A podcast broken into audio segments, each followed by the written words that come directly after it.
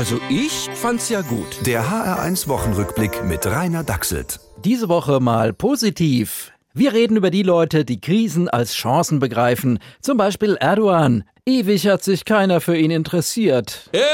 Und warum Deutschland? Weil ich keinen Putsch oder Krieg angezettelt habe, wie dieser Putin, dieser Trump. Ich könnte das jederzeit tun. Braucht er aber nicht.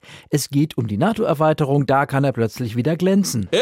Okay, Deutschland, ich bin großzügig. Dieses Schweden und Finnland, wo immer das liegt, die dürfen mitmachen. Oder halt mal, die versteckten Terroristen, sie dürfen nicht mitmachen. Oder vielleicht doch. Haha, wenn ihr mir Aber nicht nur Hallodris kommen in der Krise ganz nach vorn, sondern auch vorher diskriminierte Randgruppen. Bei Corona waren es die Stubenhocker, in der Gaskrise Leute, die sich nicht duschen.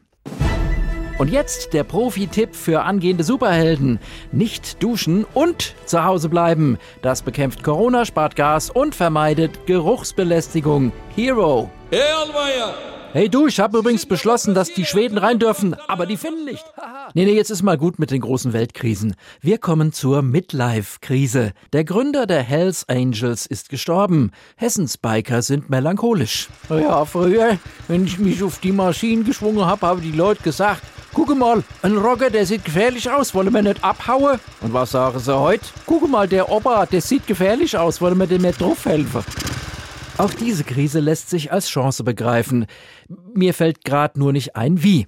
Ganz sicher, eine Chance ist aber die Krise der Geschlechteridentitäten. Ein neues Gesetz macht es nämlich leichter, sein Geschlecht selber zu wählen. Viele begrüßen das. Also ich finde, jeder Mann sollte eine Frau werden. Dann wissen die mal, wie das ist. Naja, Frauenparkplätze, Frauenförderung, Frauenquote. Das ist ein attraktives Angebot. Ich denke drüber nach. Ja, wie, die verstehen das falsch. Das Gesetz gilt für alle. Also ich find's stimmig.